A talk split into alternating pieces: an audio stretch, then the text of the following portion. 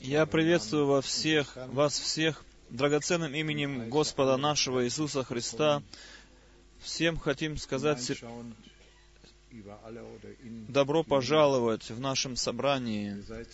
Если я смотрю сейчас в зал, то я э, вижу, что многие пришли сюда, из многих мест приехали сюда, и у нас у всех одно желание, я думаю, чтобы больше и больше получить того, что Господь Бог приготовил для нас. И за это мы нашему Господу весьма благодарны.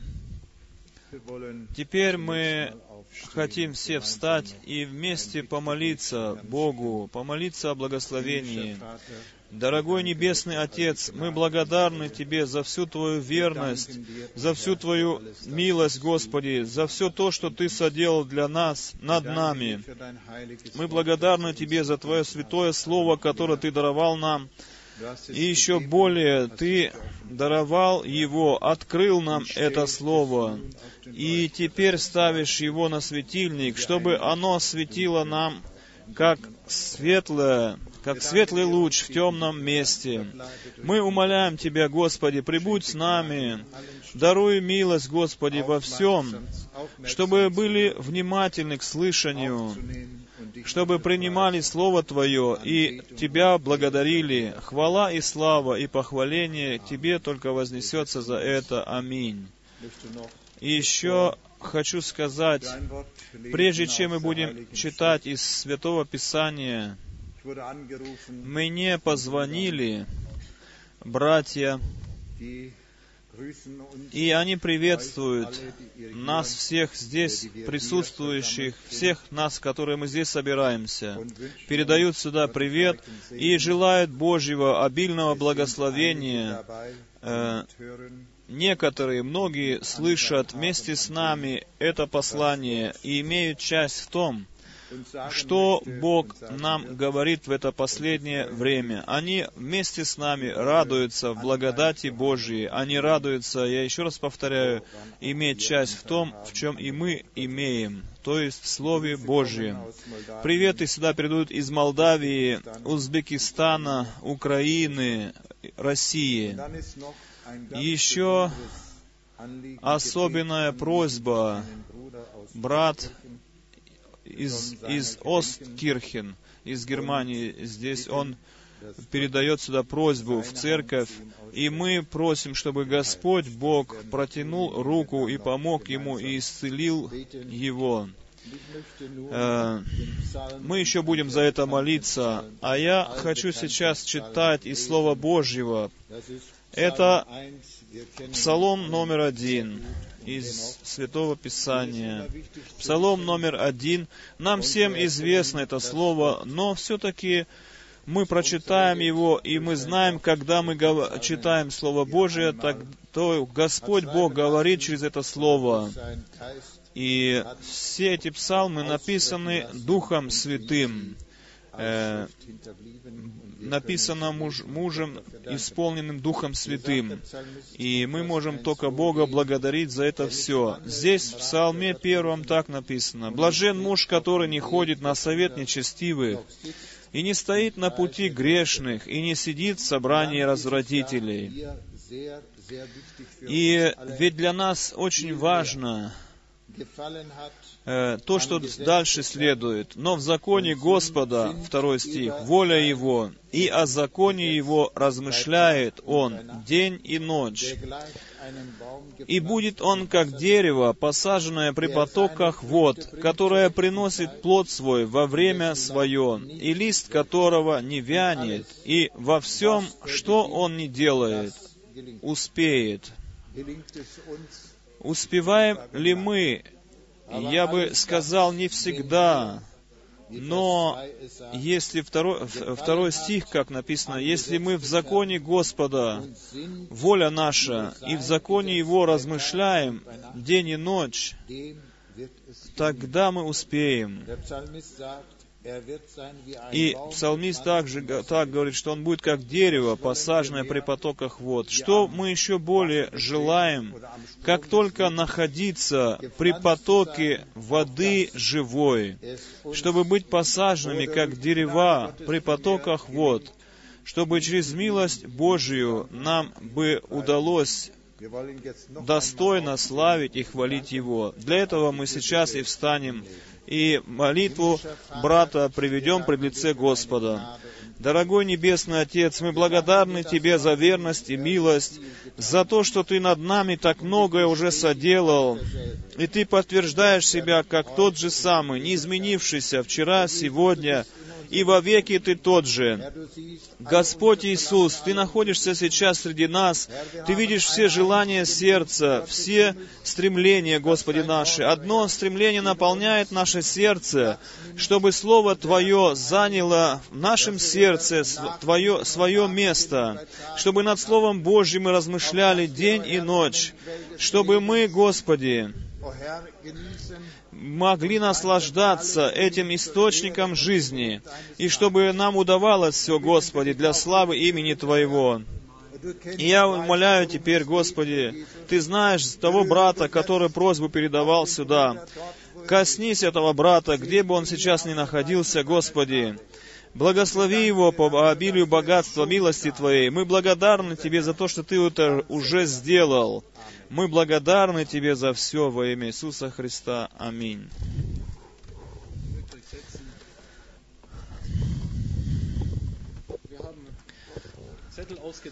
Мы здесь раздали листочки с песнями, и мы теперь будем отсюда петь с этих листочков.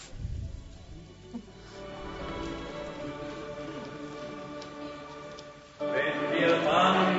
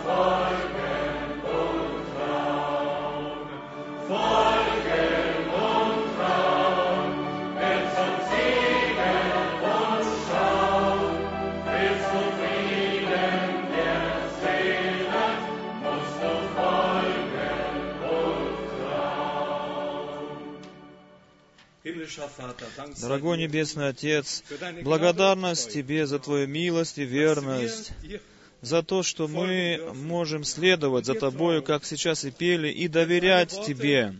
Ибо Твои слова, они вечно, они имеют вечную, твердую, истину. Мы благодарны Тебе за то, что Слово Твое стало светильником ноге нашей в этом темном мире. И мы, Господи, просим Тебя, благослови нас, благослови всех, Господи, по богатству милости Твоей, ибо мы и пришли сюда, чтобы принять от Тебя то, что Ты приготовил для нас. Я благодарю Тебя от всего сердца за это. Аминь.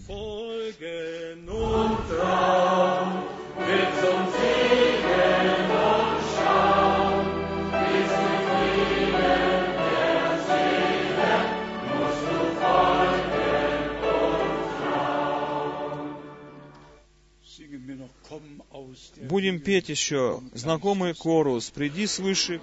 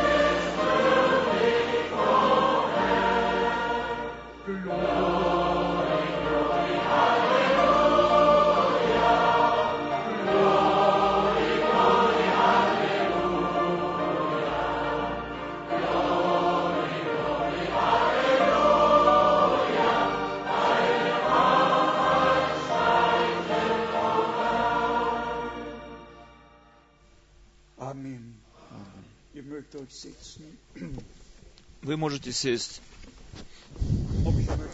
И я также хочу всех сердечно приветствовать в прекрасное имя Господа нашего.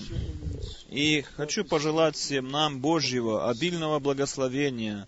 От всего сердца пожелать вам это.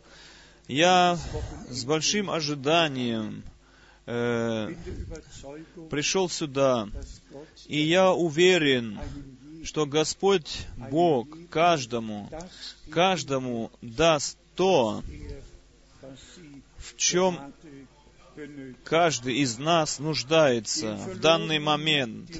Потерянным дать, спас, даст Он спасение, больным исцеление, нам всем даст Он откровение через Духа Святого. Он даст нам глубокий, глубокий ввод в спасительный план нашего Бога. У нас много телефонных звонков было последние дни.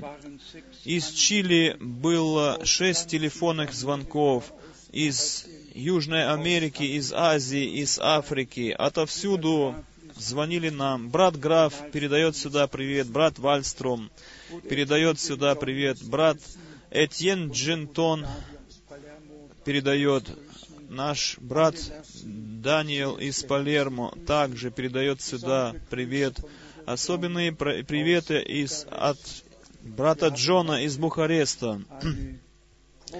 Сегодня у нас здесь группа из Румынии. Попросил бы я встать. Могли бы вы сейчас встать, все приш... при... приехавшие сюда из Румынии сегодня? Посмотрите, сколько их сегодня. И наш брат Даниил также здесь. Брат, которого Бог также использует возвещении Слова Божьего. Бог да благословит вас, братья и сестры, в нашем собрании.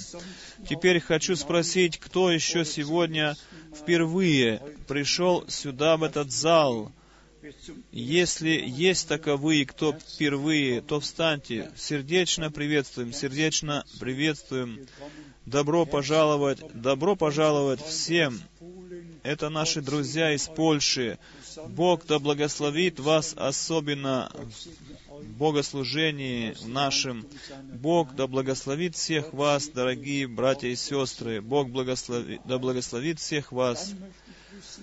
И еще хочется спросить из Словакии, сколько здесь людей, чтобы вы встали. Да, посмотрите, это братья и сестры из Словакии. 1200 километров, другие 1600 километров проехали сюда расстояние, чтобы быть здесь, чтобы слышать Слово Божие на всем месте. И это доказывает ведь нам, что обетование и приходит в исполнение, что Бог пошлет голод — голод по слову Его. Он пошлет не голод по хлебу, не жажду по воде, но жажду и голод, чтобы слышать слова жизни, слова Божии.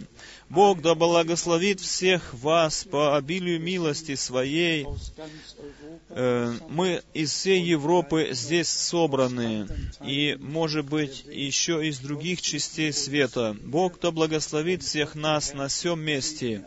И Господь Бог да благословит всех тех, которые вместе с нами слышат, вместе с нами видят, э, как уже брат Павел Шмидт сказал, и по всему миру есть таковые. Пусть Господь благословит всех. В начале марта я был э, в Таиланде, в Бурме, и когда братья сказали мне, мы имеем часть, участие, принимаем участие в вашем собрании, мы слышим, мы поем с вами. И для меня это было благословением знать, что Бог сейчас даровал на земле такие возможности, что написано в Бытие, в 11 главе написано, что написано, не будет больше невозможно человеку, не будет ничего невозможного для человека. Все, что он предпримет, все ему удастся, особенно последние годы, последние три-четыре десятилетия, мы видим, как продвинулось человечество. И мы теперь желаем все по всей земле, во всех народах, во всех национальностях, всех детей Божьих приветствовать отсюда и пожелать всем детям Божьим большого благословения. Для меня апрель всегда особенный месяц, и 2 апреля всегда особенный день для меня. Это было в среду, 46 лет назад, когда я голос Божий, голос Господа впервые услышал, и дано было мне поручение идти из города в город, возвещать Слово Божие, раздавать пищу духовную. И в эту неделю я чаще вспоминал то, что произошло в эти 46 лет по всему миру. Но, многое я вспоминал за эту неделю, особенно в связи со служением брата Брангама. Я всегда буду повторять, что так было это служение введено Богом, что это служение с самого начала, э, что, что с самого начала я имел часть в этом в Божьем служении. И 49-й год я вспоминаю, когда я впервые услышал имя Брангама на встрече пятидесятников. Вы знаете, потом пришел 55-й год, 56-й, 65-й год, эти 10 лет, когда я имел участие, личное, прямое участие в его собраниях, слышал лично его проповеди, и потом пришел значит, период времени, когда было раз, раздавание э, духовной пищи.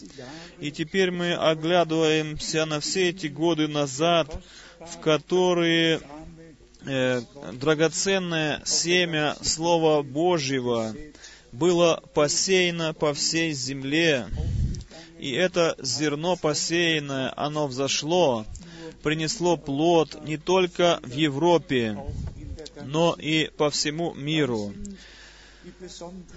Потом еще особенные события, что касается и ухода из жизни брата Брангама, из этой земной жизни, братья и сестры, это было в пятницу, 24 декабря 1965 года.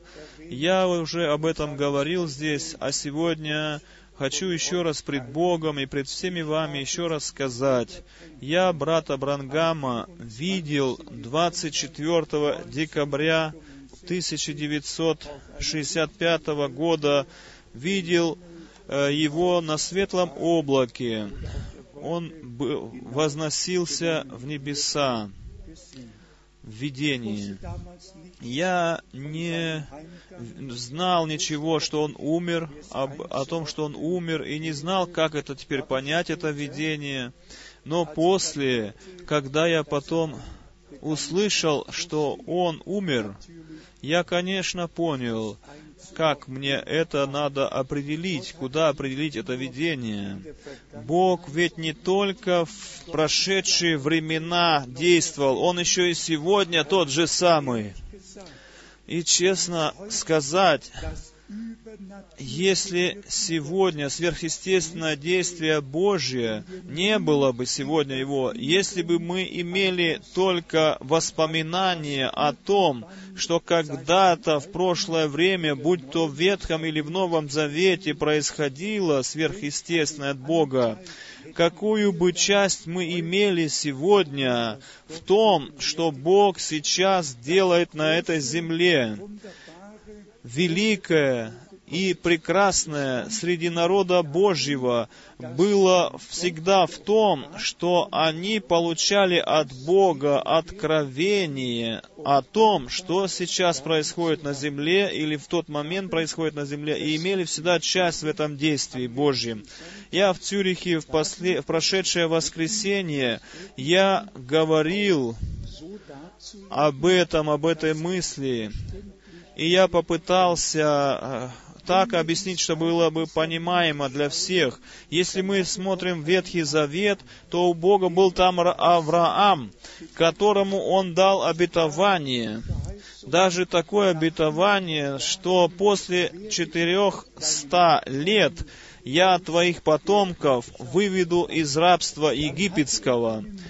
Потом он имел пророка Моисея, который основывался на обетовании и видел его в исполнении, и Бог явился Моисею, чтобы обетование привести в реальность, исполнить. Потом у Бога был Иосиф, чтобы это обетование привести окончательно к исполнению, чтобы не только вывод Э, Израиля состоялся, но и ввод в обетованную землю. Э, потом еще был у Бога Илия, был также Елисей. Что для меня важно, если я Новый Завет читаю, эти начала Нового Завета, и вижу исполнение всех обетований в данных в Ветхом Завете. Если я все это так вижу, то я заключение делаю, каким прекрасным образом Бог всегда бодрствовал над Своим Словом, чтобы его привести в исполнение. И здесь я 24 пророчества из Ветхого Завета написал себе на листочек – Здесь они лежат передо мною, которые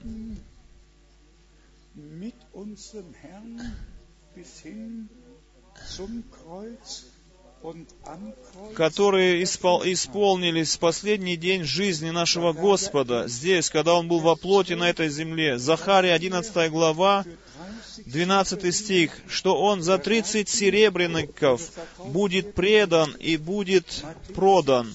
Матфея 26 глава, стих 14. Псалом 54, 14 стих, что Он будет предан своими близкими друзьями. Иоанна 13 глава, Матфея 26 глава. Потом идут здесь еще раз 30 серебряников. Потом Захария 11, 13 стих. Захария 13, 7 стих, Матфея 27 глава — это исполнение. Марка также. Потом лжесвидетельство, которое было против него, и исполнилось в Матфея в 26 главе, 59 стихе. Все перечислено, где было сказано в Ветхом Завете, и где потом исполнилось в Новом Завете. Даже что он был побиваем, и его оплевывали.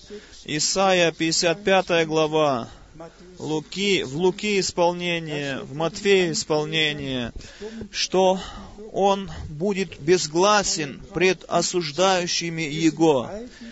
Здесь все библейские места отмечены мною о том, что с нашим Господом и Спасителем что происходило с ним на пути, когда он нес этот крест, и когда он, будучи вися на кресте перед смертью, и до того места, Псалом 21 в начале, «Боже мой, Боже мой, зачем Ты меня оставил?»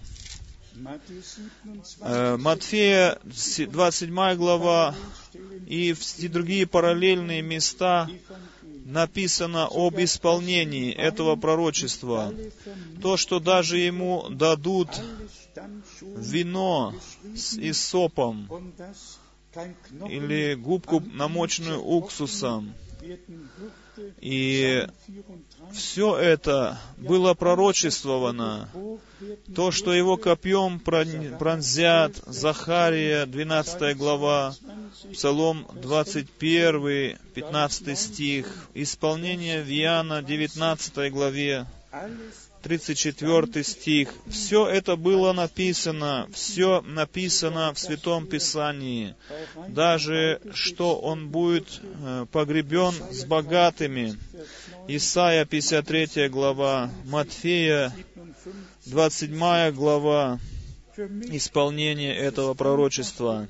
Для меня это нечто просто прекрасное и величественное, что весь план Божий можно понять, он понятен для человека, что мы имеем обетование в Ветхом Завете, и что исполнение этих пророчеств, что касается бывшего, прошлого и будущего, что с Божьей помощью мы все можем определить на свое место.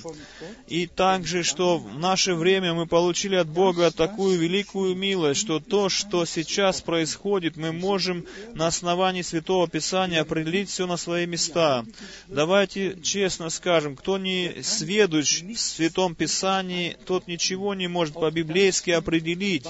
И даже то, что происходит в религиозном мире на сегодняшний день, представьте себе, и свободные церкви, и свободные церкви, они рукоплещут о том и радуются о том, что они больше не как секты не, как на секты на них смотрят, или какие-то э, незаконные общины, которые отошли от Святого Писания. И как аргументом для своей радости они говорят то, что мы имеем ту же, то же самое вероисповедание, которое имеет Римско-католическая церковь и Евангельская церковь и ортодоксная церковь. Так что свободные церкви, они признаны этими ведущими церквями.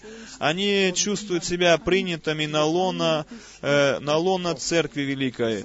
И если потом исследуешь Святое Писание, особенно Откровение 17 главы, и все, что к этому принадлежит, дорогие братья и сестры, тогда больно на сердце и скорбит сердце. И я всегда повторяю, что последний, избранный, он должен выйти, прежде чем этот союз церквей будет готов полностью. Самое новое, э, об этом можно сказать сейчас, что Мартин Лютер, он был провозглашен святым, должен быть провозглашен святым, и что еще там происходит, все в религиозном мире, для нас все это э, невыразимо как-то, но все-таки в библейском пророчестве все это было пророчество наперед, что эта рана нанесенная, она будет исцелена, и весь мир, весь мир будет удивляться, смотря, что рана исцеляется. И все это происходит сейчас на наших глазах. И так, потом мы имеем особенно Иерусалим в нашем взоре и что там происходит. Мы не хотим сегодня подробно касаться всех этих событий, всех дел на этой земле. Но хочу сказать еще раз, три вещи есть, которые мы получили от Бога или должны получить от Бога открытыми и в которые мы должны быть введены Богом. Во-первых, э, древнее истинное проповедование истинного, вечно живущего Евангелия Иисуса Христа. Вторая часть — это по учению, чтобы мы по учению во всем могли быть вводимы в полное учение апостолов, каким они получили его по поручению Господа Иисуса Христа. И в-третьих, э, пророческую часть Слова Божия, чтобы мы не только читали э, как написано, что тем более мы имеем пророческое слово.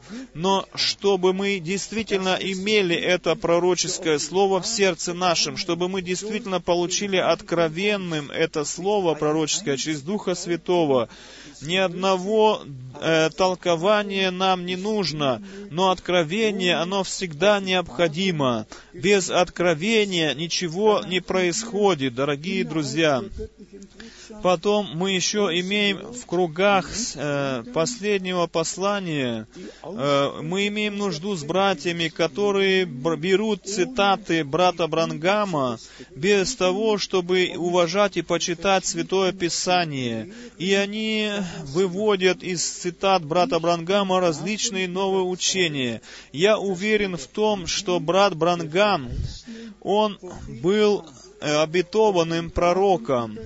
И я уверен в том, что он был послан Богом, чтобы нас вернуть к Слову Божьему, вернуть к Господу, вернуть к началу.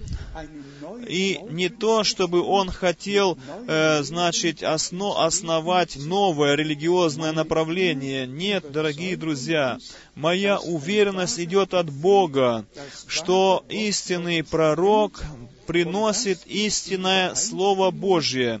И это то, что он приносит, оно соответствует всему тому, что говорили пророки, которых Бог посылал, или апостолы, которых также Бог избрал и послал.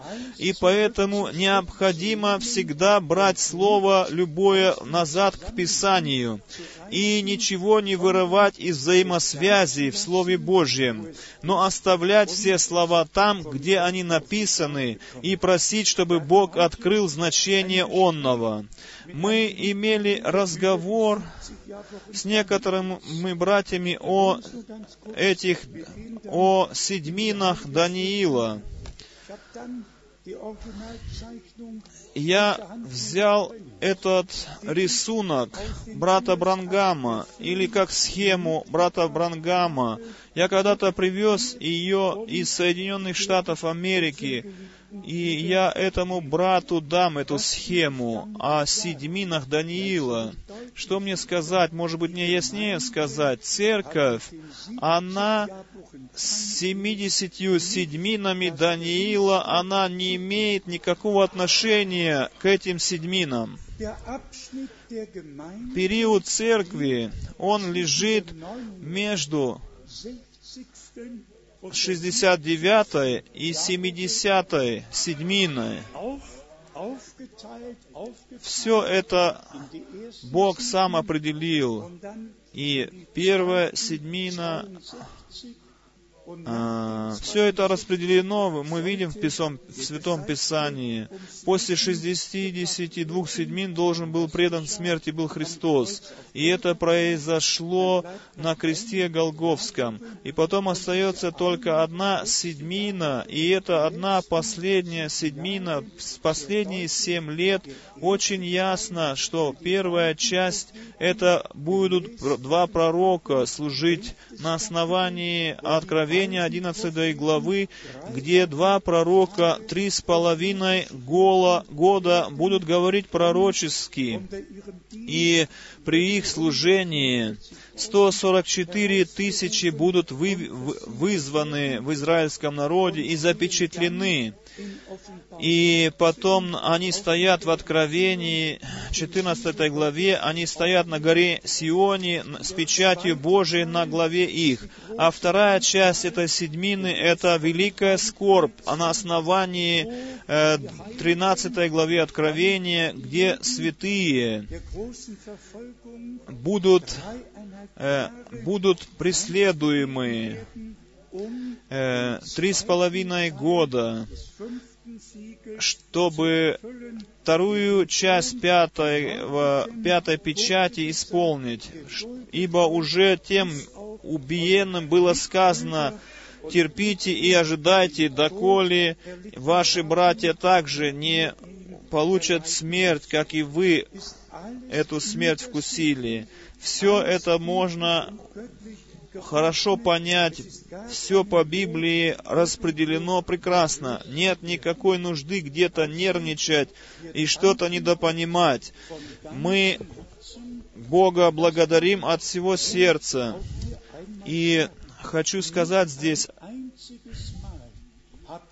ни, ни разу я в Царство Божие не принес своего какого-то учения, своего какого-то изъяснения. С самого начала, после того, как я слышал проповеди брата Брангама, вы знаете, я и Библию тогда уже носил под рукой своею, и я думал, что я знаю ее, написанное в нем. Но с того дня, когда я услышал проповедь брата Брангама, я понял, что Бог должен ввести человека к значению Святого Писания, и что мое знание совершенно ничего не значит. Но уважение и почтение пред Словом Божьим было с тех дней вложено в мое сердце.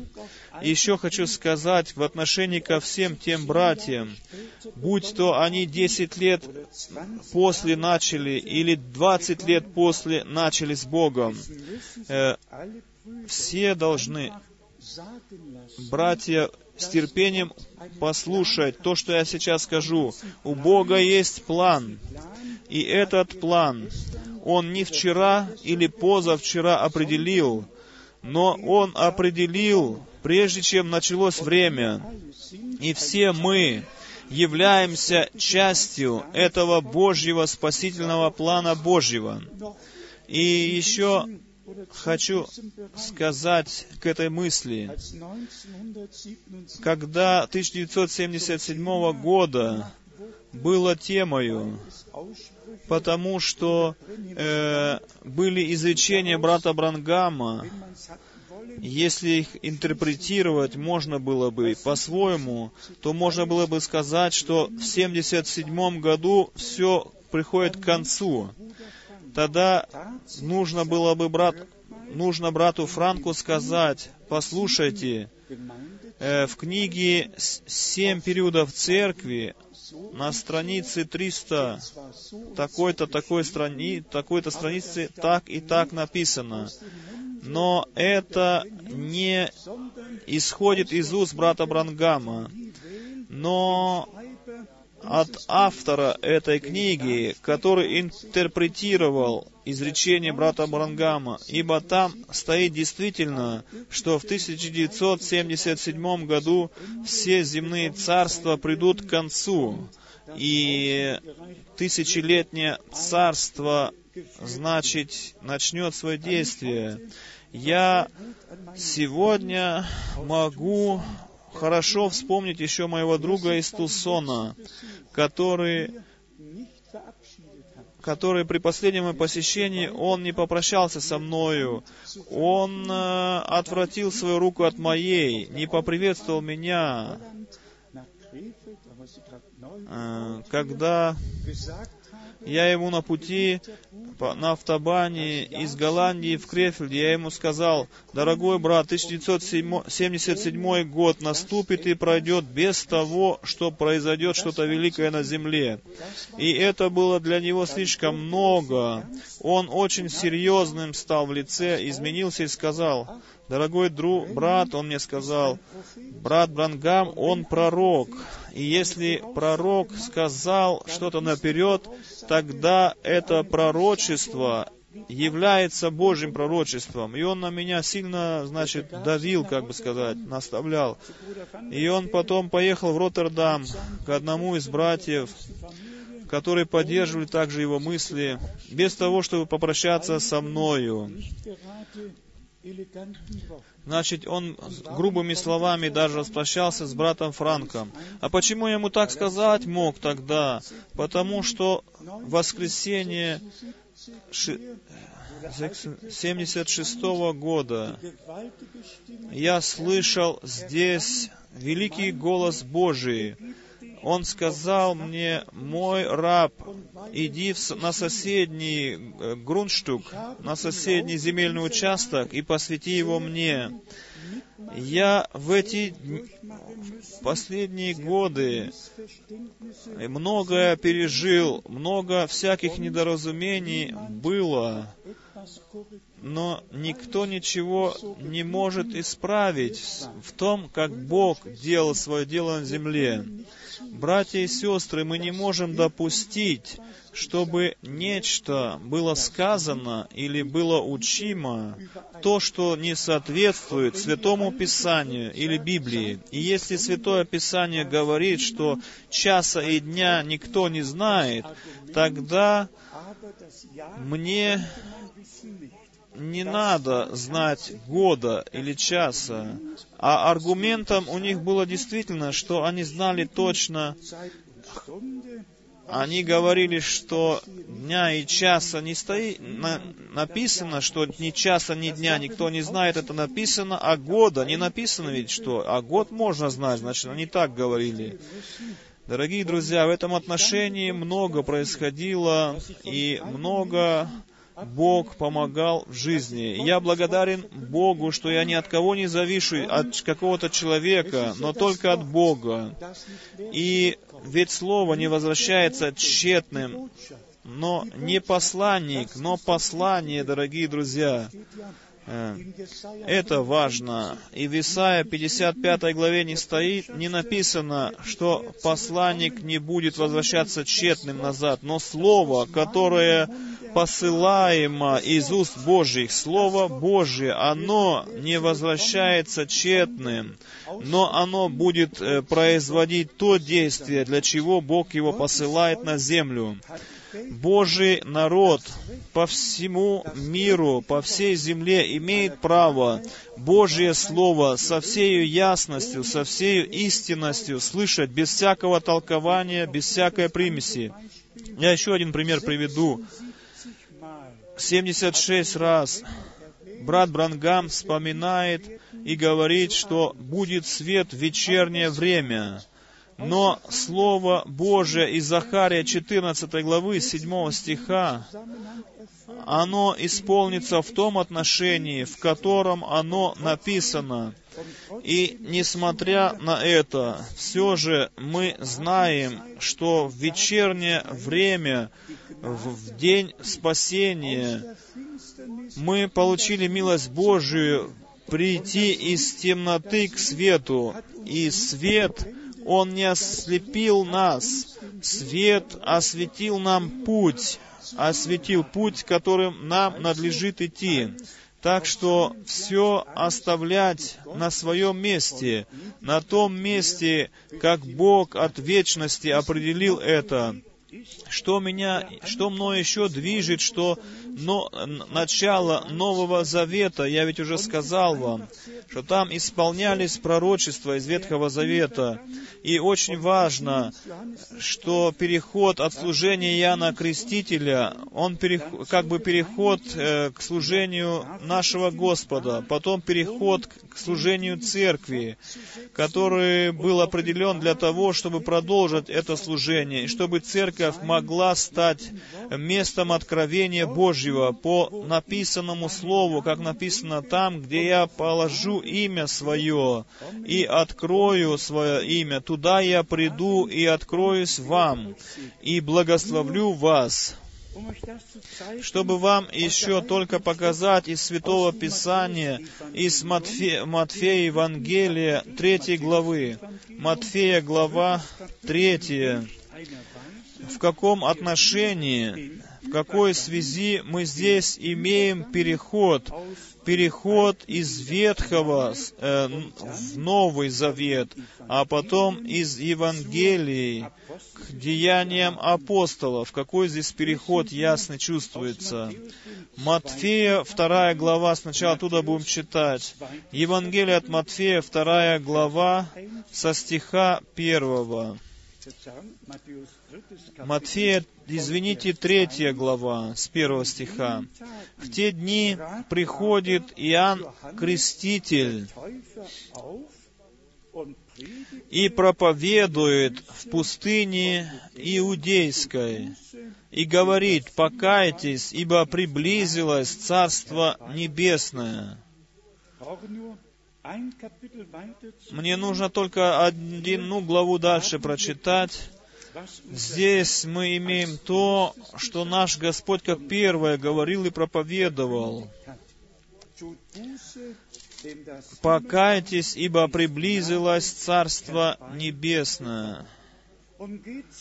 И обратитесь в Деяния апостола, вторую главу. Там Петр говорит, покайтесь и докрестится каждый из вас во имя Господа Иисуса Христа для прощения грехов. Э, просто чувствуется гармония, соответствие, стопроцентное соответствие мест и Слова Божьего, особенно что касается имени Господа. Если в Иаиля 3 главы стихом 5 написано, «Кто призовет имя Господня, тот спасется», Тогда написано то же самое выражение в Деянии апостолов 2 главы в 21 стихе, и потом в Римлянам в 10 главе в 13 стихе также написано, «Кто призовет имя Господне, тот спасется». И ударение лежит на имени. И почему это ударение лежит на имени? Потому что написано, «Ты дашь ему имя Иисус, ибо Он спасет народ свой от грехов их. И я теперь обращаю слово ко всем, которые свою жизнь еще не посвятили Господу.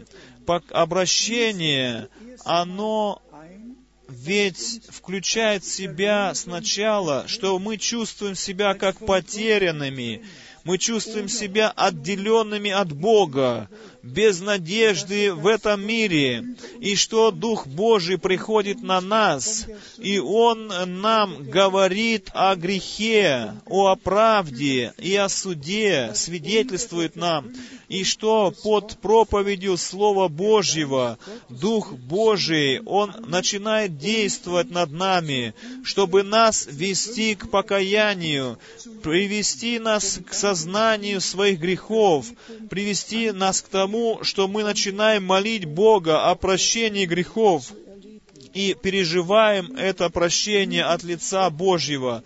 Я в эти выходные дни значит, э, хотел встретить эти выходные дни с великой уверенностью, что Бог хочет нам все дать то, что Он в Своем Слове обещал для Своего народа, чтобы все это стало Божьей реальностью с нами, с нами, дорогие друзья, со всеми детьми Божьими.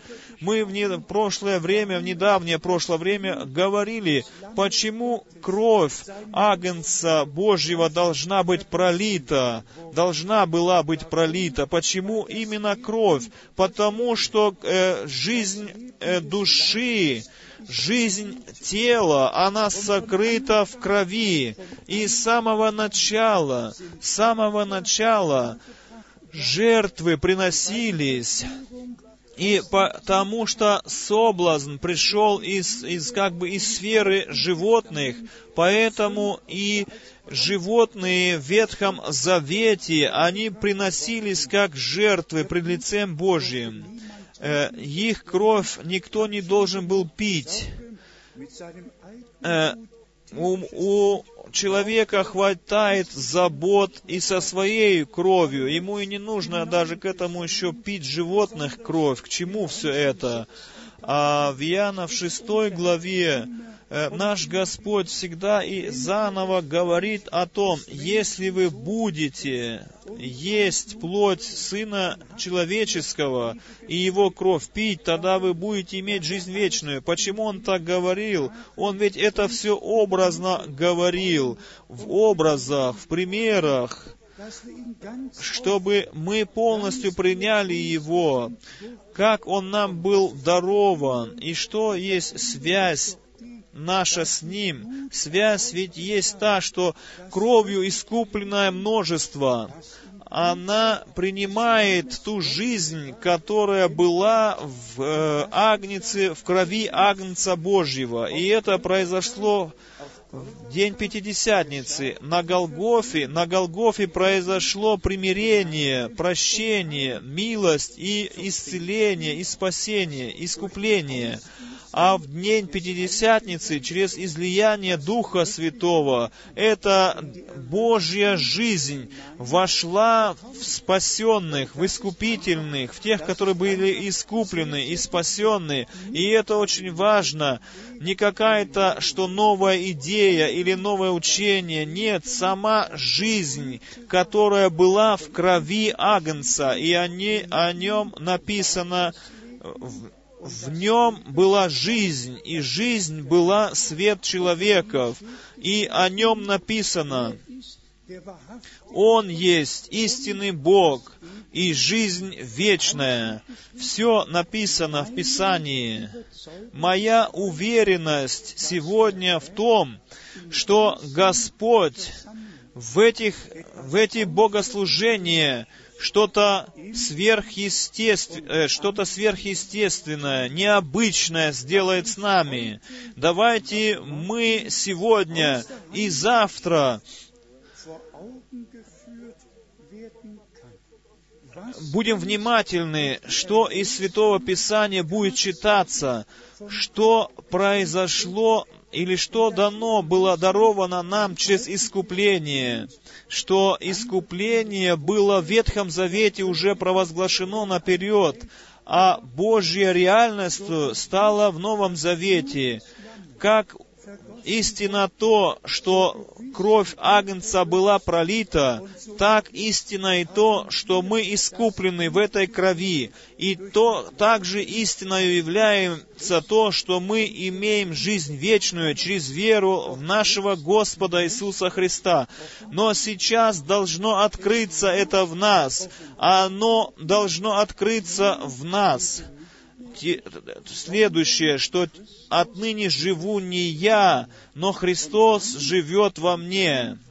И потом нету больше своей какой-то воли, но Твоя воля да будет. Наш Господь сказал, кто волю Божию будет исполнять, тот поймет, будь, э, пришло ли это учение от Бога или нет. Братья и сестры, наше собственное «я», наша собственная воля должно быть отдана в смерть. Нам нужно умереть со Христом, быть с Ним сораспятым, и с Ним в крещением смерть быть погребенными в смерть, чтобы потом восстать для новой жизни, воскреснуть для новой жизни. Еще коротко о сверхъестественном действии Божьем. Божьем. Я хочу для этого читать из Яна Евангелия, первой главы, 31 стих и дальше. Первая глава Иоанна, 31 стих. Здесь у нас есть свидетельство Иоанна Крестителя. Иоанна 1 глава 31 стих. «Я не знал его, — говорит Иоанн Креститель, — но для того пришел крестить в воде, чтобы он явлен был Израилю».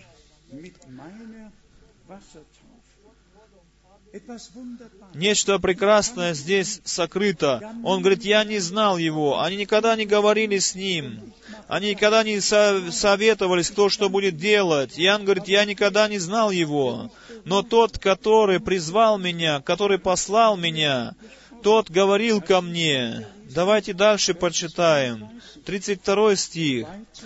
«И свидетельствовал Иоанн, говоря, я видел Духа, я видел Духа, сходящего с неба, как голубя, и пребывающего на нем.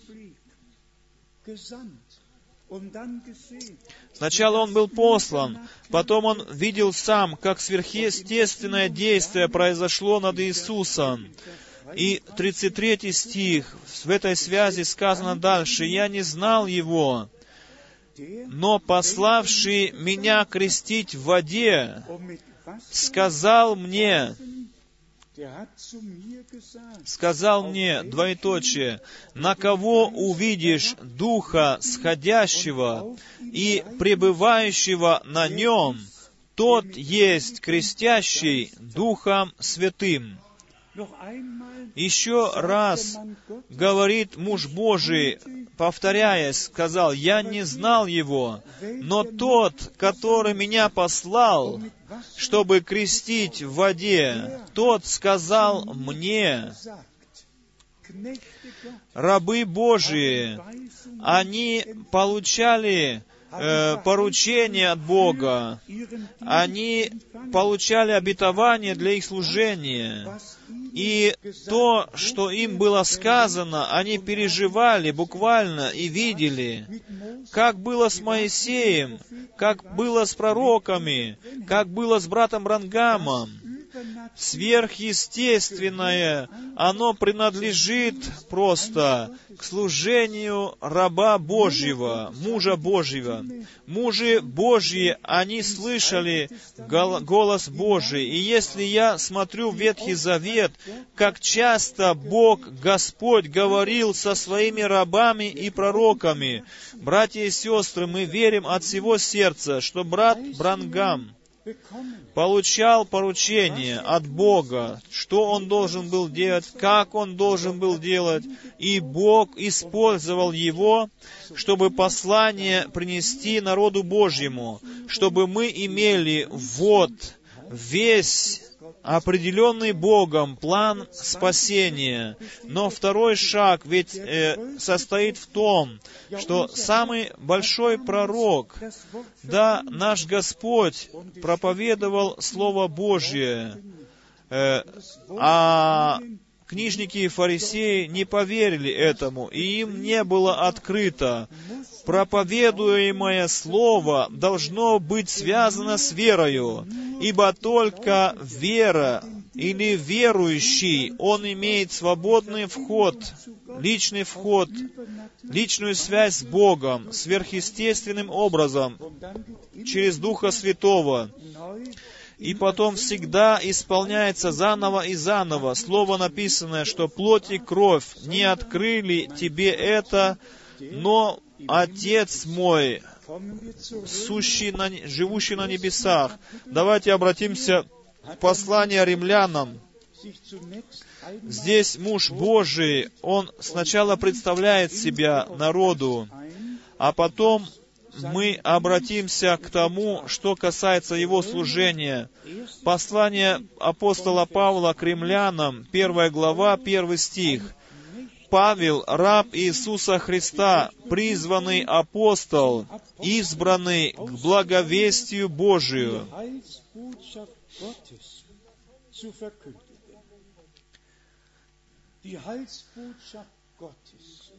Значит, он был избран благовестию Божию.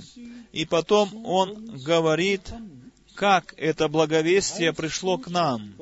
Благовестие Божие, которое Бог прежде обещал через пророков своих в святых Писаниях.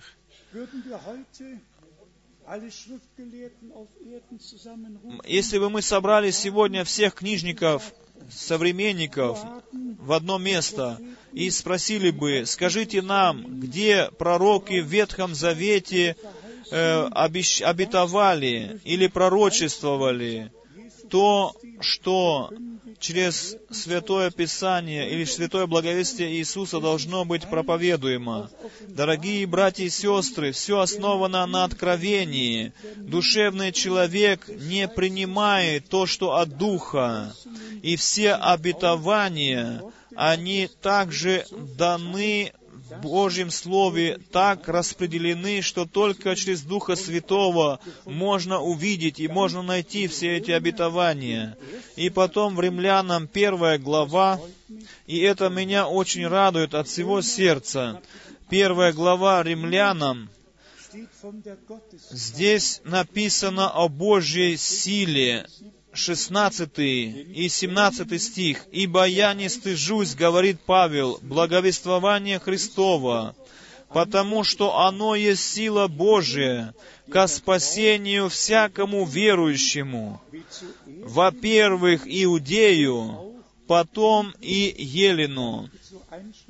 И дальше в нем открывается правда Божия от веры в веру, как написано, оправданный верою жив будет.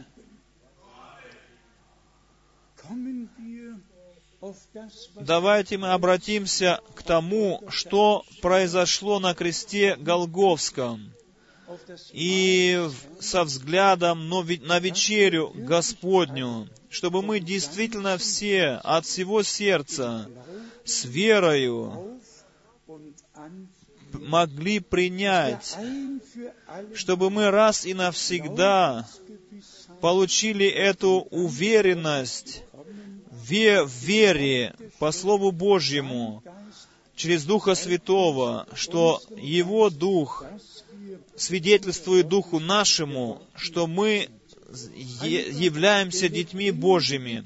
Просто это живая вера, как истина, что Бог был во Христе, как истина то, что текла кровь Нового Завета, также истина и то, что мы с Богом примиренны с Ним. И также истиной является, что Новый Завет, что Новый Завет в силе. Также является истиной, что наша э, вина Э, значит, покрыто, наши грехи прощены, и рукописание, бывшее против нас, оно уничтожено. Это Божья реальность. Конечно же, враг души нашей, у него есть поручение, ну, как бы сказать, такое задание или его цель, значит, э, значит обличать нас, или же лжесвидетельствовать против нас. Что же он на кого он должен, хочет еще клеветать или обличать. Что говорит э, Павел в восьмой главе? Кто будет, э, значит, э, кто будет обличать еще нас, детей Божьих, ведь Христос здесь, который нас оправдывает. Можешь ли ты что-то изменить в своей жизни? Могу ли я что-то изменить в своей жизни? Ведь написано, блажен человек, которого грехи прощены, которого вина покрыта. Блажен человек, в, ко- в духе которого нет лжи. Люди, которые пережили рождение свыше, пережили рождение свыше для живой надежды. Мы все знаем в Иоанна 3 главы, стих 16, еще и сегодня написано, что так Бог возлюбил мир. Я хочу сегодня не только для нас, но и для всего мира хочу сказать, и я надеюсь, что мой приговор не слишком жестокий. Есть люди, во всех странах на земле, которые говорят о пророке, о послании, которые даже не знают, что такое обращение, которые не знают, что такое покаяние, которые не знают, что такое рождение свыше, которые Бога совершенно еще не пережили, они говорят о послании, о посланнике. Они не говорят только о том, что Ветхий Завет, их, Ветхий человек, их еще не сораспят со Христом. Они могут свидетельствовать о том, что новый человек, он совершен по Божьей по Божьей праведности и с Иисусом Христом воскрес для новой жизни. Братья и сестры, это должно стать в нашей жизни Божьей реальностью. И если, если я только Исаия 53 главу, думаю о 53 главе Исаии, это глава в Ветхом Завете, где весь путь нашего Господа описан.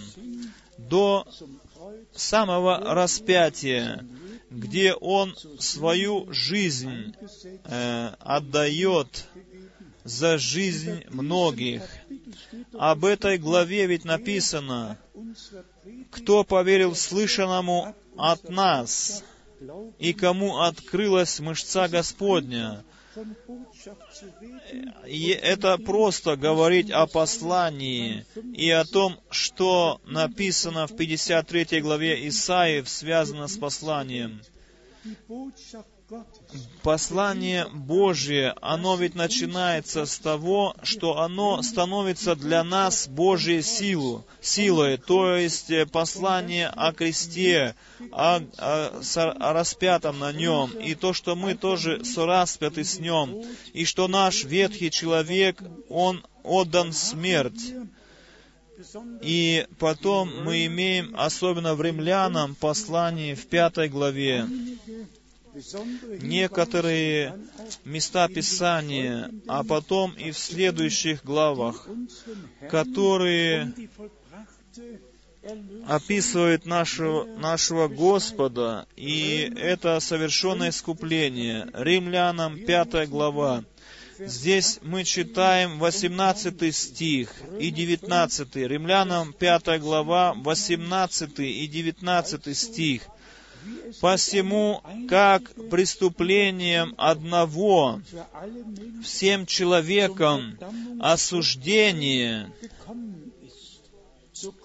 так правдою одного всем человекам оправдание к жизни.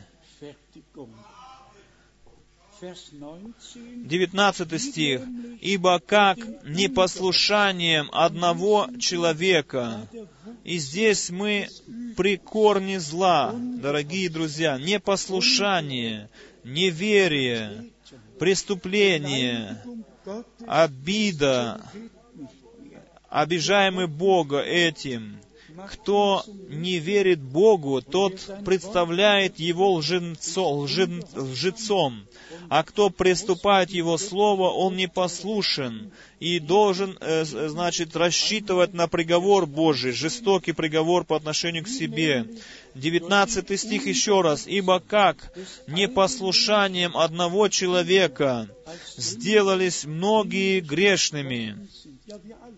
Да, мы все, мы все а через непослушание одного единственного человека мы отпали от Бога, как грешники, над нами висел приговор, мы были посвящены к смерти в этом мире. Но потом Голгофа для нас является как э, направительным шнуром. И потом написано, так и послушанием одного сделаются праведными многие. Ты, ты Тебе не нужно заботиться об собственной праведности. Ты никогда не получишь ее сам. Тебе никогда не удастся быть праведным. Тебе нужно просто знать, искупление совершилось. Я сам себя не мог спасти. Я сам себе не мог помочь. Поэтому нужно было Господу прийти и нам всем помочь, и нас всех спасти. Здесь, в, Рим... в Римлянам, в 16 главе, написано в 8 стихе, Римлянам 16 глава, 6, 6 глава, стих 8 зная, если же мы умерли со Христом, 6 глава Римлянам, 8 стих, со Христом, то веруем, что и жить будем с Ним. Это действительно уверенность в Слове Божьем. Если мы умерли со Христом, то веруем, что и жить будем с Ним. Стих 23 в Римлянам 6 главы. «Ибо возмездие за грех смерть, а дар Божий — жизнь вечная во Христе Иисусе, Господе нашим.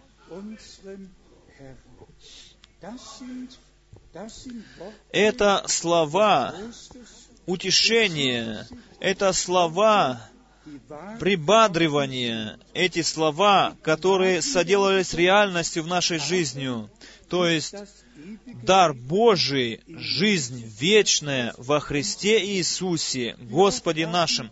Как часто мы уже по всему миру говорили, что кто хочет вечно жить, тот нуждается в этой вечной жизни, должен ее иметь, эту вечную жизнь. И, братья и сестры, поймите правильно, пожалуйста, нельзя просто вынести, как все человечество ведется в заблуждение, как много программ, как сейчас не было доселе на земле.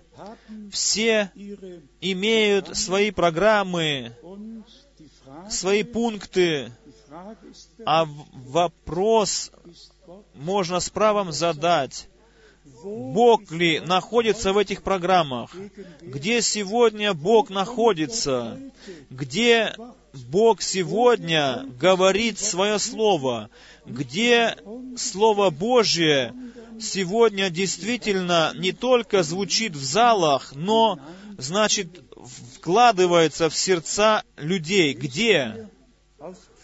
Давайте мы прочитаем из филиппийцев, послание филиппийцам, вторая глава. И, братья и сестры, если мы иногда говорим о том, что это действительно важно верить, как говорит Писание, то если мы это так делаем, то мы это делаем не чтобы кого-то, значит, э, обидеть кого-то, нет, но чтобы просто сказать, что кто не верит, как говорит Писание, ведь это даже не связано с Божьим планом. Невозможно это. В Царстве Божьем совершается воля Божья. В Царстве Божьем из э, обетование Святого Писания приходит в исполнение, и потом приходит вера и послушание. Они всегда связаны вместе. Это одно. Э, в связи с нашим Господом написано, филиппийцам 2 глава, по отношению к нашему Господу написано, 7 стих, глава 2, но уничижил себя самого. Филиппийцам, глава 2, 7 стих. Но уничижил себя самого, приняв образ раба, сделавшись подобным человеком, и по виду став как человек. Он уничижил себя самого. Вы знаете, без того, чтобы э, подробно коснуться сейчас темы единого Бога, вы знаете, что во всем Ветхом Завете, с самого начала творения, с самого начала Эдемского сада, Спасителем являлся Господь. Господь, Он говорил к пророкам. И поэтому написано, «Вам сегодня родился Христос, который есть Христос Господь». Но Господь отложил свою славу.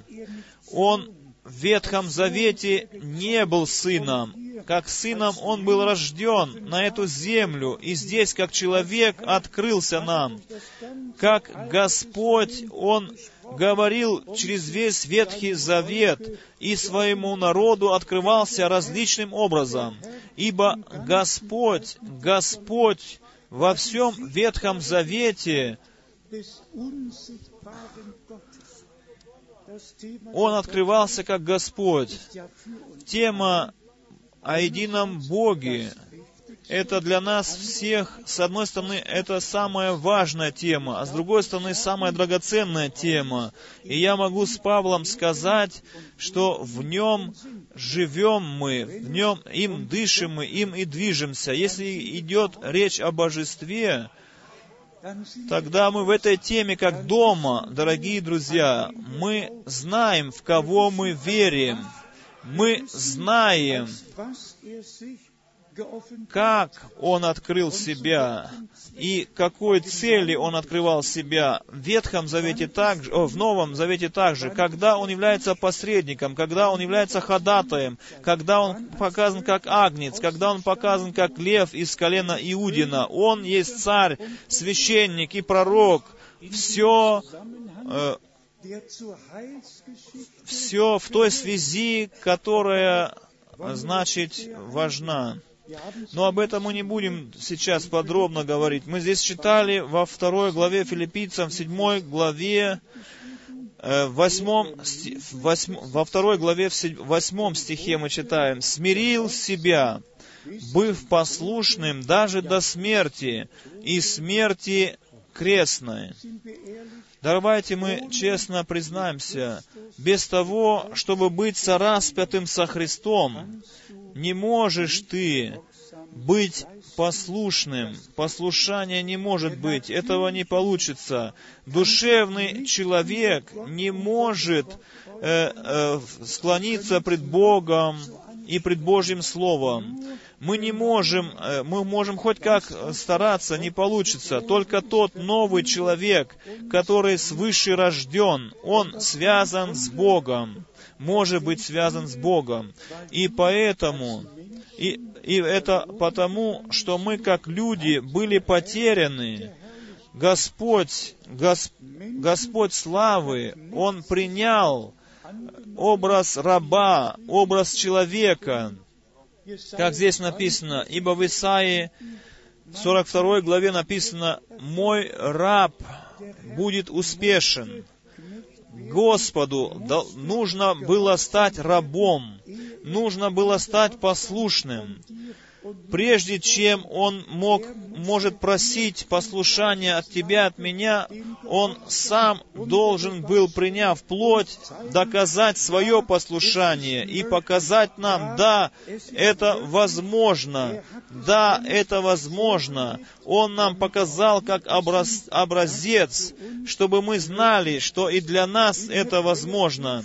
В послании евреям, в пятой главе, Здесь муж Божий прекрасные разъяснения делал в Слове Божьем. Евреям 5 глава. И здесь особенно со стиха 7. Евреям 5 глава 7 стиха. Он в дни плоти своей с сильным воплем и со слезами принес молитвы и моление могущему спасти его от смерти.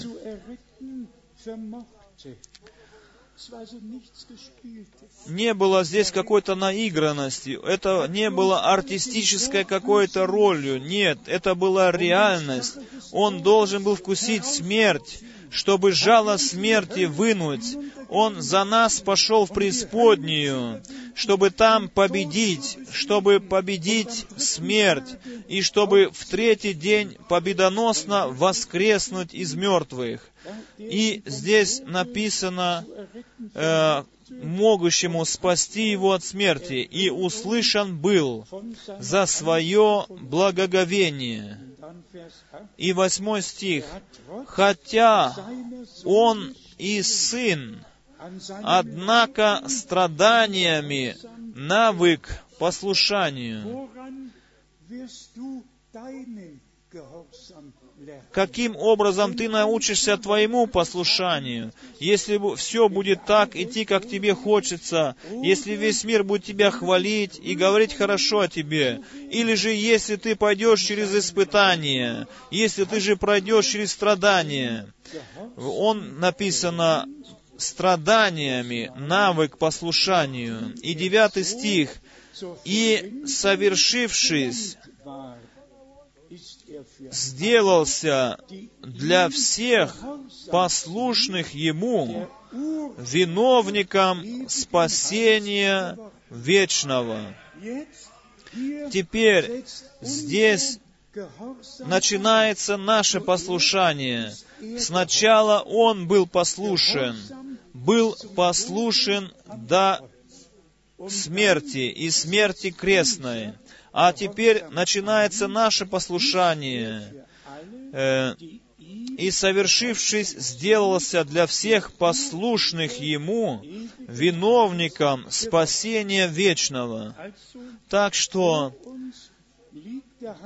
перед нами лежит план Божий, совершенное искупление, для того, чтобы мы из непослушания, из собственных путей, из собственной воли были приведены назад к Богу и могли получить связь с Богом. Как я уже сказал, что кровь Агнца, она ведь как э, жертва была принесена за нас чтобы мы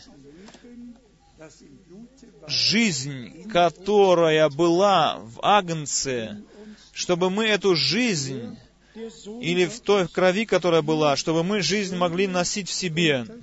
Он Сын Божий, мы как сыны и дочери Божьи, Он как первосвященник, как царь, мы как народ э, свящ... царей и священников нашего Бога. И еще прочитаем в этом отношении, в этой связи евреям вторую главу. Послание евреям, вторая глава, со стиха 10.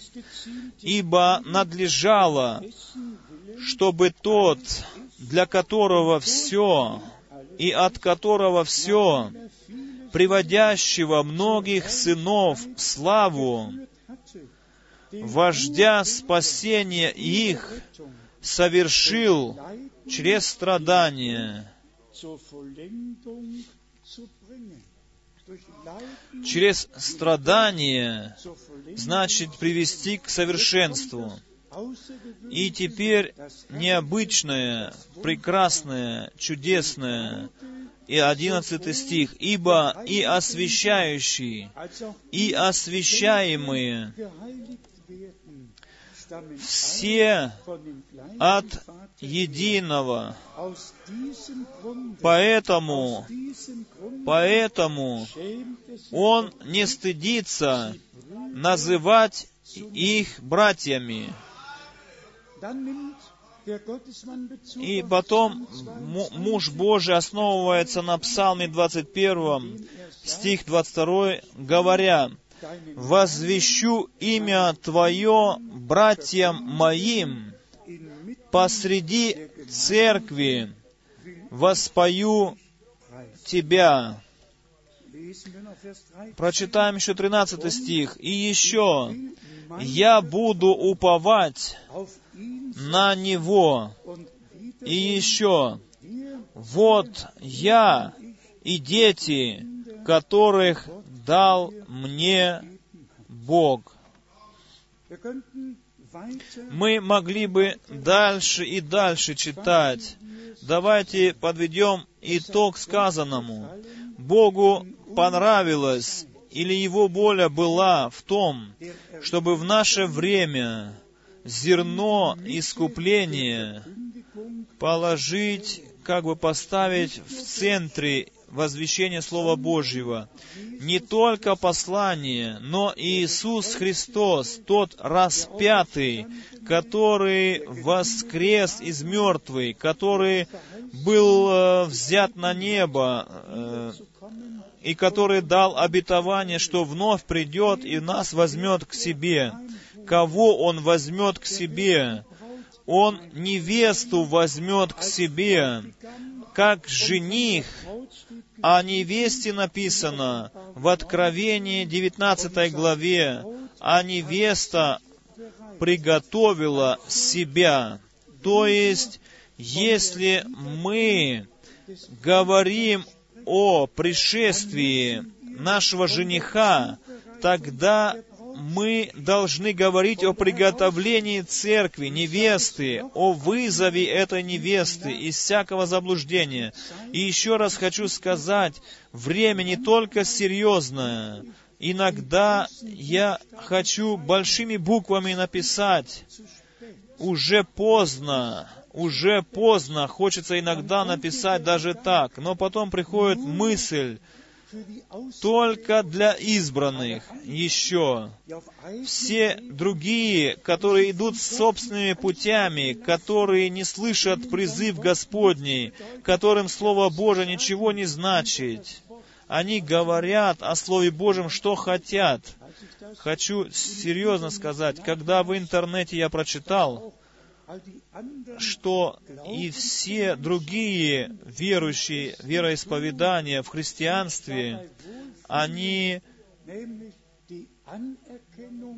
они, значит, себя чувствуют хорошо, что получили, значит, э, как бы сказать, подтверждение от этих ведущих церквей, потому что они также имеют то же самое вероисповедание или исповедание, да. Ну а мы, как церковь Иисуса Христа, мы имеем это древнее апостольское вероисповедание, не вероисповедание, которое в 1822 году в каком-то монастыре было найдено как учение апостолов и потом было открыто или опубликовано. Но мы имеем действительно это древнее Слово Божье, послание с самого начала.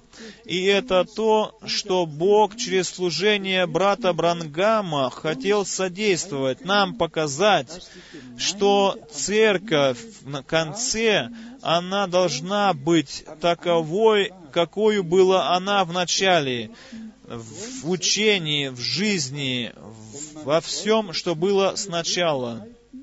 И можно даже не поверить всему, но все-таки никогда так еще триединое учение не было принято, как сейчас, различными свободными церквями и различными путями э, толковано это триединство таким образом, каким оно еще не было толковано. А потом приходит муж Божий и говорит, что только один есть Бог на земле, который Исааку, Аврааму, Иакову, народу израильскому открывается. И в Ветхом, и в Слове Божьем шесть тысяч раз говорится о нем, что без кроме Него нет больше Бога, что Он один Бог, и нет иного.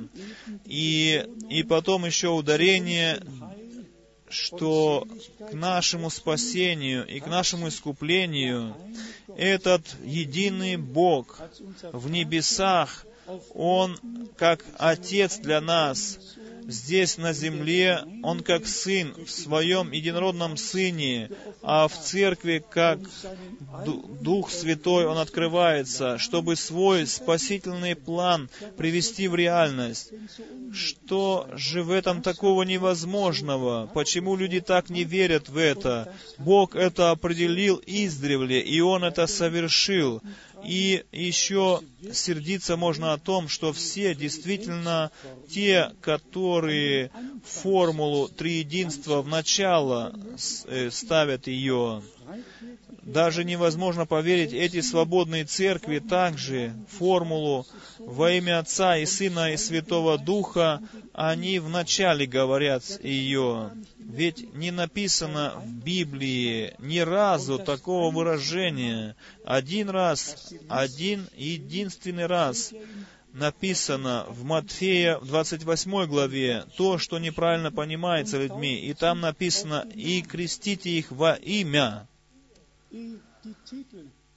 прежде чем идут титулы, идет написан, ведь написано ясно имя, и крестите их во имя. А никто не крестит во имя, но написано крестите во имя, в котором наш Бог открылся как Отец, как Сын и как Дух Святой.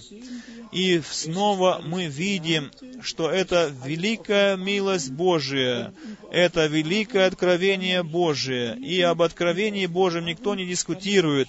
От, над откровением никто не ссорится. Либо нам открывается это от Бога, или нам не открывается это от Бога. Я уже сказал вам до этого, как написано ты назовешь ему имя Иисус, и он спасет народ свой от грехов их.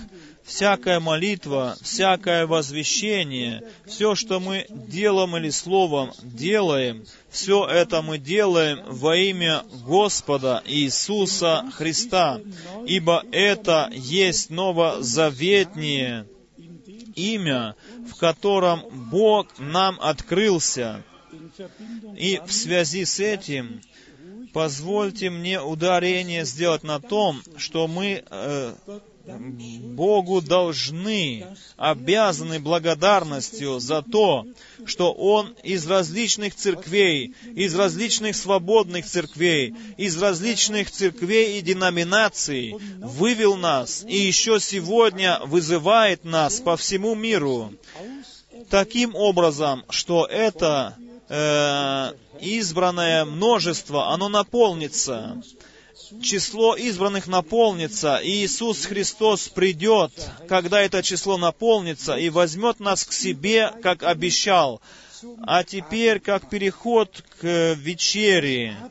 Вечеря — это есть воспоминание о страданиях и смерти нашего Господа тот, который позволил бить свою плоть, который позволил, за, значит, пригвоздить свою плоть к кресту. Ведь мы в своей плоти согрешили, на нас лежит вина, а Он всю вину, которую мы, значит, в своей плоти накопили, Он э, на себя взял, на свою плоть, все вся, всю боль, которую мы должны были вынести, Он взял на себя. Знаете ли почему? В Исаии 53 главе написано, почему написано, что Он не имел ни вида, ни величия.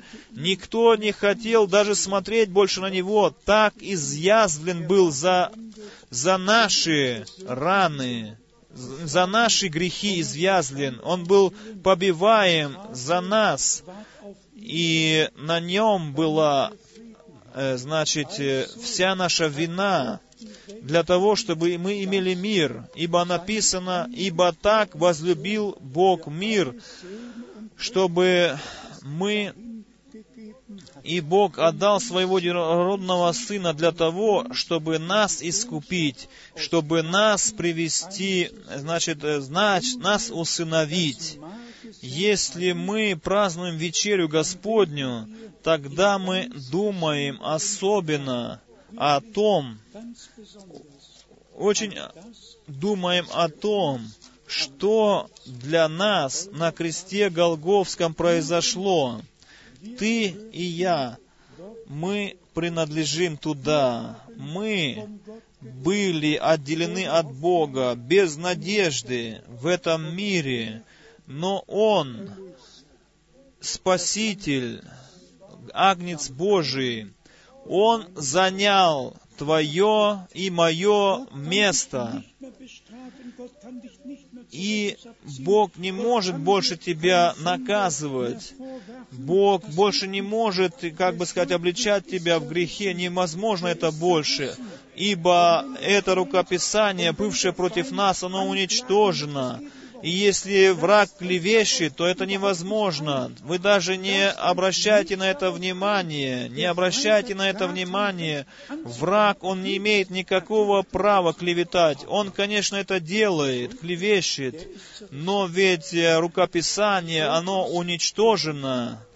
Вина прощена, грехи, вина покрыта, грехи прощены мы являемся полноценными дочерями и сынами Божьими, неприкосновенными являемся пред лицем Божьим, Божьим, через милость Божью, через то, что произошло на кресте Голговском, за через то жертву, которая была принесена на Голговском кресте.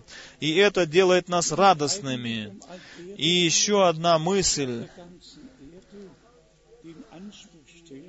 хочу сказать это для тех всех, которые думают или думают или говорят, что они верят в послание и верят в Писание, и все-таки празднуют вечерю, недолжным образом. 48 стаканчиков, вместо того, чтобы одна чаша была у них. Я еще раз сегодня принес с собою эти стаканчики. Так выглядит вечеря везде, повсюду, по всей земле и в церквях, в кругах послания. И это выглядит так. Почему? Потому что в 1959 году был человек, очень знакомый человек, евангелист из Соединенных Штатов Америки, которого вспоминал также Брангам из Оклахомы, которому принадлежала целая часть города, которому принадлежал университет, э, больница. Он очень богатый человек, был в Франкфурте. И в собраниях его также я принимал участие как слушатель. В 1959 году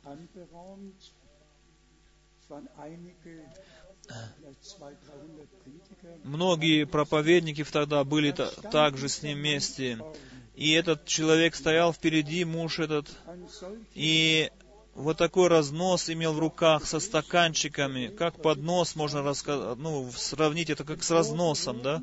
Он так поднял эти стаканчики и сказал, мне Бог открыл, как должна быть э, принята, принимаема вечеря, празднована вечеря. Вы можете себе представить, что со мной происходило в этот момент, уже тогда, был я знаком с Божьим планом спасения, с Божьим делом знаком. Все другие принимали. Они были только крошки на таблете, крошечки были, и каждый должен был в одну руку брать эти крошки и в другую руку стакан и ждать. Должны были ждать сначала, прежде чем муж впереди, значит, дать, даст команду. Все, теперь вы можете кушать. И должны были ожидать, когда этот муж даст приказ, все, теперь вы можете пить. Вы можете себе представить, что э, во мне происходило. Э, я не принимал тогда эту вечерю, мне не было ни, никакого выхода как только не принять тогда. Но мысль, которая была наполнена во мне, наполняла меня. Как могут люди, которые молятся за больных, которые говорят, я чувствую э, силу Божию в моей правой руке, я чувствую силу Божию в моей правой руке. Что же он чувствовал тогда, когда он сказал, что ему это от Бога было открыто, как принимать вечерю. Для нас это есть, является откровенным Словом Божьим. Это откровенная воля Божия. Но это было и время, когда Бог открыл мои глаза на то, что делают те, которые во имя Господа выступают, о которых и сказано в последнее время, что такие люди будут на земле, что многие придут во имя Его. С того времени я понял разницу. Я, может быть, сразу понял, но потом я яснее и яснее понимал разницу между служением брата Брангама и служениями всех других братьев, которые как бы тоже какое-то служение вели пред Богом, но не имели э, личного призвания от Бога, не имели личного поручения от Бога, не слышали Его голос. И все больше и больше я укоренялся в слове истины. Почему? Потому что с самого начала мне было даровано всегда Богу, э, Богу, э, значит, э, Бога ставить везде как на первое место. Бога признавать всегда правым во всем. Если сегодня у нас сосуд, у нас всегда один сосуд, немного стаканов, э, может быть, у нас два сосуда, которые разносятся, потому что много людей, но не стаканчики, которые... Э, и также и хлеб. У нас один хлеб. И Господь благословлял сосу, сосу чашу и благословлял хлеб и говорил, пейте из этой чаши и ешьте этот хлеб. Дорогие братья и сестры, мы совместно несем ответственность пред Словом Божьим, пред народом Божьим, чтобы э, нести народу истинное Евангелие, будь то о Боге, будь то о крещении, будь то о вечере, все должно происходить по Библии, все должно провозглашено быть по Писанию. Нет ведь никакого смысла, если люди говорят, я возвещаю Евангелие, а если они возвещают то, что не написано в Святом Писании, ведь это не получится. По Библии только будет то, что действительно написано в Библии, ведь это так. Я ведь не могу говорить, что это дело библейское, если в Библии этого не находим, ведь это не получится, это ведь так просто и ясно понимать. Поэтому давайте будем благодарить Бога. Мы не возвышаемся этим над другими. Это есть великое преимущество, что мы в наше время, когда действительно все человечество ведется в заблуждение, и каждый раз Господь говорил, не позволяйте ввести вас в заблуждение. Сейчас время, дорогие, злое, время соблазна, каким оно не было еще ни раз, никогда на земле, с Богом, без Бога, с Библией, без Библии. Соблазн везде и всюду. Дорогие братья и сестры, э, Церковь Иисуса Христа, она вырывается из всякого заблуждения, она ведется назад к Богу, нам возвещается Евангелие Иисуса Христа, оно становится для нас Божьей силою, и для нас Слово Божье становится светильником для ноги нашей. Сегодня у меня одна просьба, чтобы мы все в наших молитвах сказали бы Господу, пусть Твоя жизнь пусть жизнь, которая была в тебе, жизнь, которая была в крови твоей, пусть эта жизнь войдет в меня. Ты сам даруй мне Твою жизнь, Твою божественную жизнь. Мы ведь можем молиться, будучи движимы Духом Святым, и Господь благословит нас. Мы уже знаком, нам знакомы эти слова предвечерей. В первом послании Коринфянам стоят эти слова. Э, в 10 главе написаны и в 11 главе, 1 Коринфянам, 10 глава, стих 16 и 17. Чаша благословения, которую благословляем, не есть ли приобщение крови Христовой? Приобщение крови Христовой кровью искупленное множество. Она имеет общение с Господом и Спасителем, общение друг с другом. Не если это, как мы читаем, приобщение крови Христовой, хлеб, который преломляем, не есть ли приобщение тела Христова? 17 стих. Один хлеб,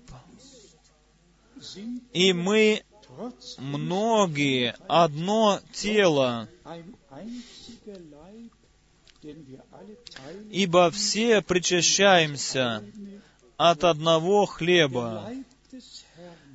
Тело Христа состоит из множества членов, и Христос сам является главою своего тела, главою церкви.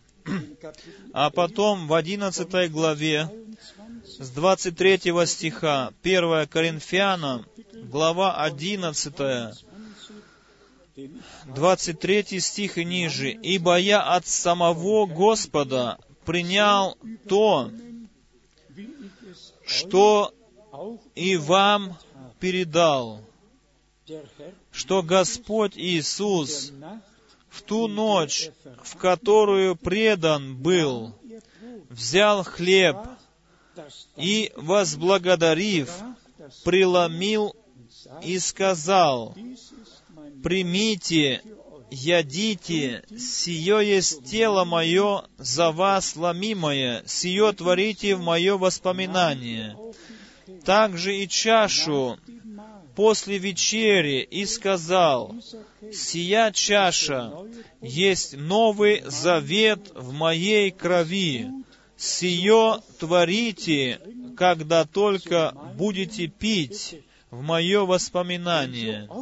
Ибо всякий раз, когда вы едите хлеб сей и пьете чашу сию, смерть Господню возвещаете, доколе Он придет. И потом еще наставление. Посему, кто будет есть хлеб сей или пить чашу Господню недостойно, виновен будет против тела и крови Господней. Да испытывает же себя человек, и таким образом пусть ест от хлеба сего и пьет из чаши сей. Так что ни один испытывает другого, но каждый да испытывает самого себя. И если ты что-то находишь в себе, то приноси это под кровь, принеси это под кровь, склонись пред Голгофою, как мы уже часто поем, славная Голгофа. Но, пожалуйста, верьте сегодня от всего сердца э, в совершенное спасительное дело на кресте Голговском. Верьте от всего сердца в то, что наш Господь воскликнул, как там написано «совершилось». В немецком длиннее, на русском одно слово «совершилось». Верьте в одно только, что кровь Агнца, она лилась, и наш Господь и Спаситель, как первосвященник, вошел Своею кровью в святое святых, в небесное святилище, чтобы там, на троне благодати, принести эту кровь в жертву. Мы больше, э, значит, не можем быть оклевещены. Мы неприкосновенны в Боге. В Агнце Божьем мы имеем полное спасение, полное искупление, полное исцеление. Бог даровал нам в этой крови и в этой вере, в этой уверенности. Мы хотим сегодня эту вечерю разделить с нашим Господом и друг с другом праздновать эту вечерю не то, что Он простит нам, Он уже простил нам. Мы прощены, наши грехи прощены, мы усыновлены Богу, мы примирены с Богом. Я еще раз хочу сказать, рукописание, бывшее против нас, оно уничтожено. Кровь Агнца, она текла, Давайте будем сегодня благодарить нашего возлюбленного Господа и Спасителя за искупление, за прощение, за милость, за исцеление, за примирение, за усыновление, за все то, что Бог во Христе Иисусе по милости Божьей нам даровал. И вы переживете сами, что это Божье Слово для нас станет силою Божью, и что для нас сегодня эта вечеря станет для не, э, не, э, чрезвычайного благословения. И потому что мы сегодня берем вечерю с полной уверенностью э, в нашем прощении, без всякого сомнения. Мы верим, как говорит Писание, и мы э, имеем право по милости Божией пережить все благословение от Бога. Ему, всемогущему Богу, да вознесется хвала и слава за Его Слово, за совершенное спасение, за всякое откровение Его Слова и Его воли.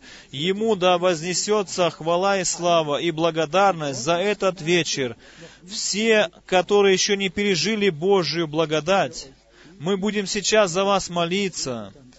Я хочу только потом братьев попросить пройти вперед сюда, некоторых братьев, а мы теперь все встанем и будем петь корус, какие, каков я есть, таким быть должен. И потом мы будем вместе молиться.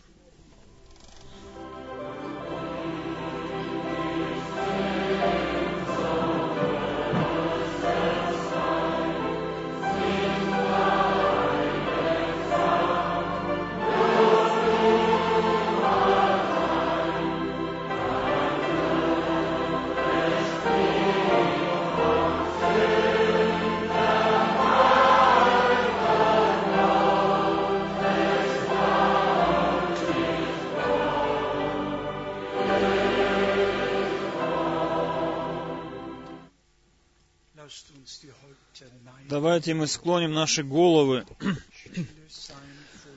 и умолкнем, э, значит, будем в тиши пред Богом, откроем наши сердца и взглянем, мысленно взглянем на Бога, мысленно взглянем на Голговский крест. И я хочу спросить, если в нашем собрании люди, которые хотят молитв, чтобы за них молились, которые не имеют еще этой уверенности, что их вина покрыта, что их грех прощен, если есть таковые, и если хотят они, если они готовы свою жизнь посвятить Богу и в послушании следовать за Ним, Пожалуйста, не смотрите вокруг, не... Я прошу, чтобы не фотографировал никто сейчас. Я прошу поднять руки всех тех, которые хотят посвятить свою жизнь Богу. Бог да благословит. Бог да благословит. Пусть Господь вас благословит. Везде поднимают люди руки. Бог да благословит вас. Давайте будем молиться. Дорогой Господь, Ты еще и сегодня говоришь, придите ко мне все трудающиеся и обремененные, и я успокою вас, и я прощу вас, и я хочу дать э, мир душе вашей. Дорогой Господь, мы верим, мы верим тому, что написано, кто призовет имя Господне, тот спасется. Дорогой Господь Иисус, мы сейчас призываем имя Иисуса. Мы умоляем Тебя, дорогой Господь Иисус, прости нам и будь к нам милостив, и спаси нас, Господи, и благослови нас, Господи, всех тех, которые мы сегодня здесь, на всем месте, собраны и участвуем в теле Твоем вечере. Соедини нас с собою и с, друг с другом, и пусть все получат э, прощение, которые получили прощение, пусть прощают тем, которые согрешили над ними. Каждый муж да простит свою жену, каждая жена да простит мужа, все да простят друг друга, чтобы все могли друг друга простить, чтобы мы все могли таким образом предстать пред лице Твое, и Ты мог бы нас всех благословить. Дорогой Господь, я верю в это, мы все верим в это, и мы благодарны Тебе за это во имя Господа Святое. Аминь.